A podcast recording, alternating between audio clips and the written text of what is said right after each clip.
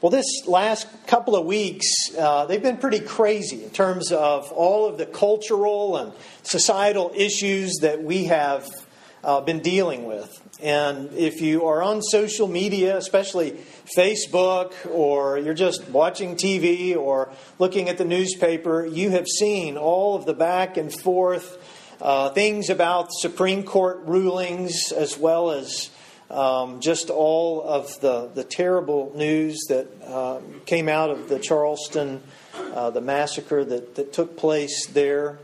Uh, but there's just a lot that we're dealing with as a nation. And, and I appreciated Sabra's prayer. We are a young nation. Uh, as you look at the uh, age of other nations and everything that's happening with Greece right now, with their economy, we realize that they've been around a long time. And I think they probably will continue. We may have to pay all their bills, but they, uh, they will continue to be around. But nations deal with issues, and sometimes in a positive way and sometimes in a very negative kind of way. And so we are working through some of these issues. And one of the things that I've noticed as we've talked about these things in our nation is, in fact, one of the questions that came up this past week uh, out in, uh, in all of the news is Are we a Christian nation? Now, that's a little bit of a loaded question. Uh, depends on how you define Christian, doesn't it? And it depends on how you look at history. But with that question and with so many of these other issues, it really all comes back to what do we believe about Jesus? Doesn't it? They're all different approaches and opinions and thoughts about these issues, and they really have a lot to do with what we believe about Jesus and the particular kind of Jesus that we look to. I want to show you a video I saw this past week um, that was floating around out there somewhere on YouTube, and uh, it's a little bit cheesy, but take a look.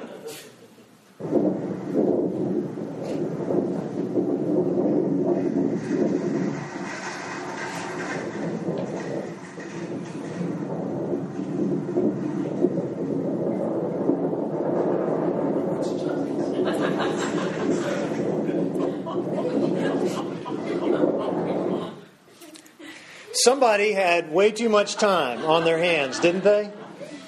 Um, it just kind of describes how somebody views Jesus, or they're um, having a little bit of fun with maybe how people think of Jesus. That Jesus is this Boy Scout kind of Jesus. He goes about doing good deeds. And if there had been a target back then in Nazareth, Jesus would have ridden up there and pushed the, the uh, shopping cart back into place. That that Jesus is just that kind of a Messiah, right? That's, that's a good representation of who Jesus is. And that's silly. Uh, but we do have our own particular views about who Jesus is, don't we? It may not be like that, but as you describe your view of Jesus, it may look something very different than the Jesus that we actually find described in the Gospels. I'm looking forward to our Vacation Bible School. Uh, Carrie is our director for Vacation Bible School, and it's coming up this month. Uh, and it is the theme is uh, hometown Nazareth, Jesus uh, in his hometown, and we'll have an opportunity to look at Jesus there in his hometown and learn a lot about him there. As a little boy. As a little boy. And we don't often think about Jesus in that way. But Jesus, as we heard in the gospel this morning, in Mark's gospel, and I invite you to find a Pew Bible, look at the gospel of Mark, Mark chapter 6. And as you look at this, you're going to see a different kind of Jesus. If we were able to have a YouTube video, or if they were able to make such a thing uh, back during the time of Jesus, I think we would have a lot of different uh, approaches to that. There would be a lot of different kinds of Jesus as represented there. Uh, but here, Mark describes for us in the best way that he can, uh, especially as he learns about all of this from Peter, as he's getting an understanding of who Jesus is for himself. He is reporting for us about this encounter that Jesus had. Jesus is going back to his hometown. He's been away, he's been out doing things, he's been uh, performing miracles, he's been teaching, doing all kinds of wonderful things. Great crowds have gathered to come and to hear Jesus. And wouldn't it have been great to be back during that time? Just to be able to see Jesus and to hear him? Well, Jesus comes back to his hometown in Nazareth, a very poor community. And as he comes back, he goes to the synagogue. He enters into the synagogue and he begins to, to preach. This is on the Sabbath, Mark tells us. He's there and he begins to open up God's word to them. And at the same time, he's opening up their eyes and their ears. And they are really on the edge of their seats as they're listening to this Jesus teach. And so a few of them begin to elbow each other. And they begin to look at Jesus and they're, they're just amazed at his teaching. And they're thinking, this guy, he looks familiar. At first, I didn't recognize him, but as I look into his eyes and as I hear his voice and his accent, I, I can remember this is Jesus, the son of Mary.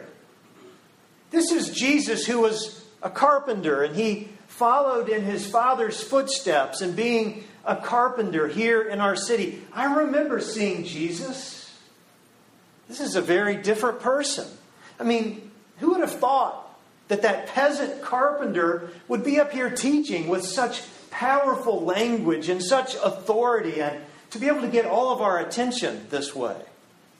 And they were just amazed at his teaching. But really, in the same moment, they begin to criticize Jesus. They begin to think, well, this Jesus, yes, he's powerful and he's doing a great job up here, but we really don't want to listen to what he has to say. We're not willing to really go all out with him in what he is saying. And it says that Jesus found they really had no belief. He was not able to do his great deeds and was not able to demonstrate uh, miracles in their midst because they really didn't believe in him. They couldn't get past their particular view of who Jesus was. He's just a peasant boy. He fixed our house and he uh, made things for us. That's how we remember him. That's who he was. I can't really see him being God's son in our world. I felt the same way when I went home to preach my first sermon at First Baptist Church, Tyler, Texas. And I remember uh, I was able to go and to preach on a Sunday night. That was back, thank goodness those days are over, back when churches had Sunday evening services. And I had that opportunity. The pastor was going to be out of town or something, and so I was able to go and to preach. And I just remember feeling so nervous because I knew what people would think. Uh, first of all, none of them believed that I had gone into ministry. And when I went back for my first 10 year reunion at high school. Jenny tells this story about meeting one of my friends from high school. And uh, one of my friends who really knew a lot about but he had not yet heard that I'd gone into ministry. We really hadn't seen each other since uh, high school. And so, as he heard that I was in ministry, he, he just started laughing. And he said, That's a great line. I'm going to have to use that sometime. And he just couldn't believe it. No one could believe that I had become a preacher. And I began to feel a little bit of that prophet in his own hometown kind of feeling. And that's what Jesus had as he was there. And he was trying to do great things in their midst. He was trying to demonstrate the, the power that God had given to him to change the world but they discounted that. We do the same thing, don't we? We have a particular view about Jesus. And sometimes we uh, get this view from children's Sunday school or in vacation Bible school, and it is a beautiful picture that we get of Jesus. Now, I often talk about the Bible. I remember my dad got me a, a Bible. Uh, he was going to Dallas on a trip one time and he stopped. There used to be a Baptist bookstore right there off of Buckner Boulevard and Highway 80. And he went in and bought a Bible for me. I was able to read at this point. In fact, I still have the Bible. Uh, and it's a hardback cover Bible, and on the cover is a picture of Jesus, this brown headed, blue eyed Jesus who had a lamb around his shoulders. I just, I, I, can't get that picture out of my mind. It was such a, a wonderful thing for me to be able to read about Jesus, but to see his picture on the front. But I'll tell you, that isn't the last picture I have of Jesus. That God has given me even more pictures of Jesus. As I've looked through the gospel, as I've gotten to know other people who have believed in Jesus, as I've spent time in prayer, as I have uh, depended on God in different ways, my image of Jesus has changed in so many ways since that day I got that Bible. And not nearly like it should have. But God is good and graceful and allows us to continue to grow in our understanding of Jesus. But I just think back about my own life and I wonder when were the times that Jesus came into my midst and began to preach and to teach and found there wasn't much there on my part? There wasn't much that Jesus could do in my life because I was not believing in the way that I needed to believe. That happens, doesn't it? Might be happening today. As we gather here on this beautiful Sunday morning and as we sing these hymns and we hear this beautiful music, and by the way, thank you, Bill and Brass Ensemble and Bill's dad uh, for being here to uh, lead us in, in beautiful music this morning. A great way for us to connect with God. That as we, as we gather in this place and in this setting, it could be that Jesus would leave from this place thinking, I could have done so much more. Great things could have happened here today. Miracles could have taken place in the lives of this congregation if they had just believed. If they had just been willing to alter their view of me just a little bit, to see that I am so much more than they ever thought. We need that kind of expansion, don't we? People have said various things about Jesus in relation to the, uh, the different issues that have gone on. We've got a lot of uh, battles that, that uh, we are fighting in our country, and one of them relates to racism. And We're going to have a, a prayer about that and, and, being free from racism, or at least a prayer that we could be free from racism. But there's so many other uh, issues that we need to work with, whether they're relationship issues or issues within our own neighborhoods, in our community, in our world at large. There are things that we need to talk about and we need to work on. But it's really not going to help until we open our eyes and get to that point of willingness to see Jesus in a way that maybe we've never seen Jesus before. And that comes from opening up the Gospels. It, it comes from taking God's Word and, and allowing it to speak to us. To approach it in a fresh kind of way, to say, Jesus, I think I understand you. But I realize there is so much more that I don't understand. Help me to increase in my belief and in my understanding that great things could happen in my life as you find that there is increasing belief and faith inside of me. I, uh, my, Jack gave me a, a watch here uh, for Father's Day that uh, I have on here and it's a Fitbit watch. I think Jack thinks I'm lazy and uh, need to get out and exercise. Uh, but this is one of those uh, Fitbits where I can tap on it and it will tell me my heart rate right now is 84. Charles, is that okay? Is that pretty good? Um, but as I go out and as I run, I can tap on this and it will tell me what my heart rate is at different points. Like this morning, I ran three miles, and as I was running, uh, as I started out, uh, my heart rate was at a certain certain number, and then as I was going up a hill, I uh, tapped on it, and it went from like 84 to 145. And uh, as I was finishing up my run, I hit it again, and I could see the different levels of, of the uh, beats per minute that that were going on. And as I look at the scale, I can determine how many beats per minute will uh, burn X amount of calories or be able to create enough uh, cardio exercise to, to give my heart the kind of workout that it needs to be healthy. Uh, I can also track it in my sleep, and I can see what my resting heart rate would be. When I get up in the morning, I can see what my heart, uh, what the beats per minute were throughout the evening. And uh, if I really want to get in good shape, I'll make sure that my beats per minute are at the right level. But if they're not at the right level, I'm not burning any fat. My table muscle is not really going anywhere, except maybe this way instead of this way. That my heart is not getting the, uh, the right kind of exercise. As I think about that, I think about what that would look like for us spiritually. If we had spiritual monitors on, that measured how well we were doing with our understanding of Jesus and with our belief in Jesus.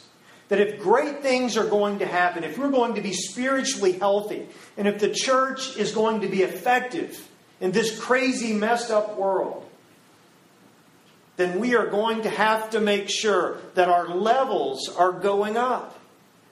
That we are exercising our faith in such a way that it is making a real difference. What does your faith in Jesus look like today? I had the uh, honor of going to um, Betty Walker's mother's service this, this past uh, Wednesday. And was just, and I've been to lots of funerals, been to lots of services, done lots of them. I was really blessed in a unique kind of way at this service. I didn't have a chance to know uh, Betty's mom, and, and, but I felt like I, I, knew her after leaving. And by the way, Charles, I really feel sorry for you. You, uh, you definitely, uh, you had to really be on your toes with your father-in-law. It sounds like that uh, he was a great man, but very, uh, very strict. Right, Betty? You would agree with that? Very strict uh, sound like a, just a great pair. This, this couple that was uh, married for how many years? 69 years. And her mother died at the age of 93. Your dad died back in 2005. Long time to be together. But one of the things that I heard in this service over and over again was their dedication to the church.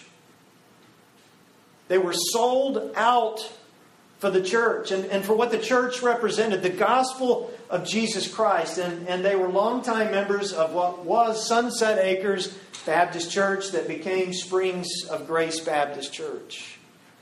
And as I think about that, it reminded me of a lot of people I knew growing up who had that same kind of dedication, pillars of the church. They believed. When Jesus came into their lives and into their community of faith, Jesus found that there were people there that were truly amazed at what they were hearing from Jesus. And they left from that place, going out into the neighborhood, into their world, making a difference. Jesus left from his hometown, and he was a little bit ticked off.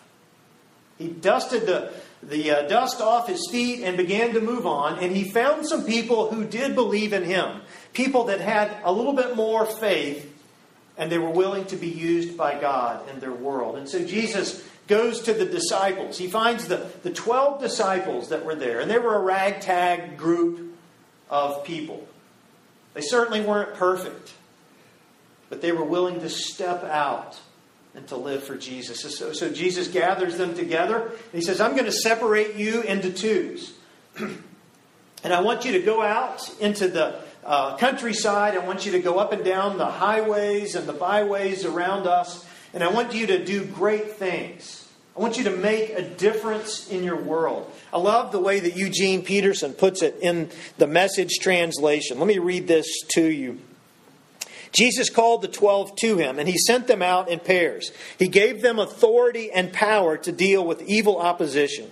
He sent them off with these instructions Don't think you need a lot of extra equipment for this. You are the equipment.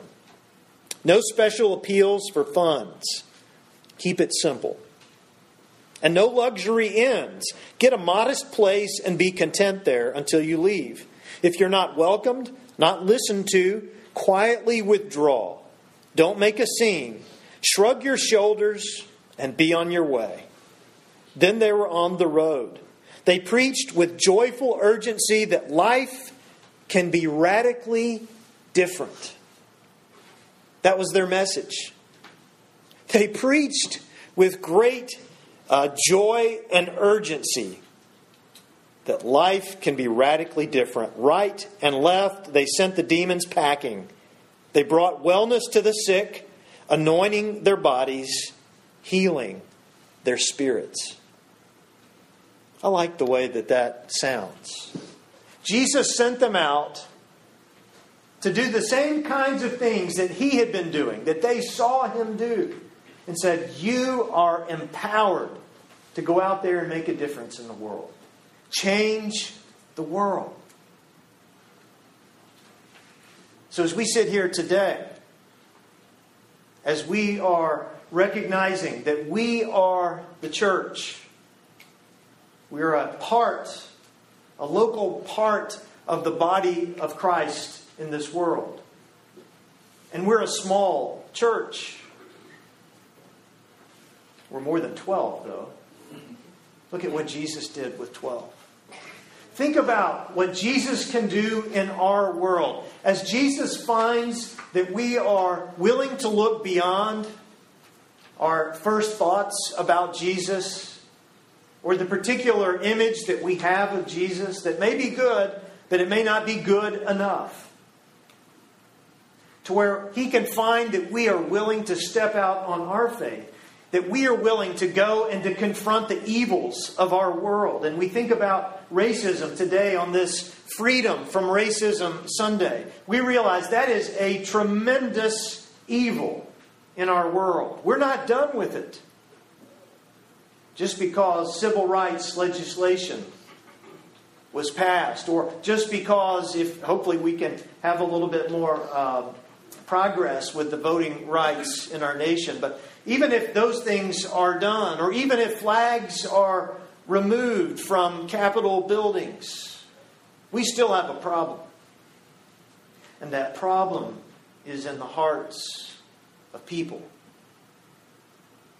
But isn't Jesus in the business of changing hearts? Isn't Jesus calling us to be involved in the business of changing hearts? to speak love and truth, but to do it with deeds of justice in our world?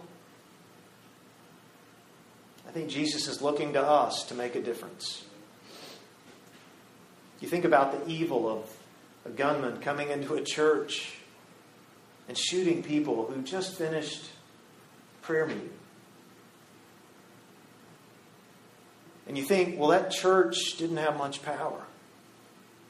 What could they do? Donald Trump has said a lot of stupid things this past week and even weeks before. I'm not a fan of his, but I like his hairdo. But I'm not a fan of his. But one thing I heard him say this past week, somebody asked him about the uh, Emanuel Church there in Charleston. And just tried to get his comments about it. And he said, You know, that group of people that gathered there after that took place, that's the most beautiful thing I've ever seen. And he talked about their faith. He talked about the reaction, the, the forgiveness that was there, and um, the notion that we're not going to let this keep us down. We're going to demonstrate our faith and our belief in God even in the midst of this tragedy. He said, I've just never seen anything that beautiful. I don't know where he stands with his faith, but it sure sounds like he was impressed by their faith. And I think that's a picture for what our world is to look like today. With a church that is fully alive, a church that is on fire for Jesus, a church that is standing up against the demons and the evils of this world and proclaiming the good news of Jesus. And when we are that kind of church, people can't help but say the same thing about us. What a beautiful thing God has done. Let us pray.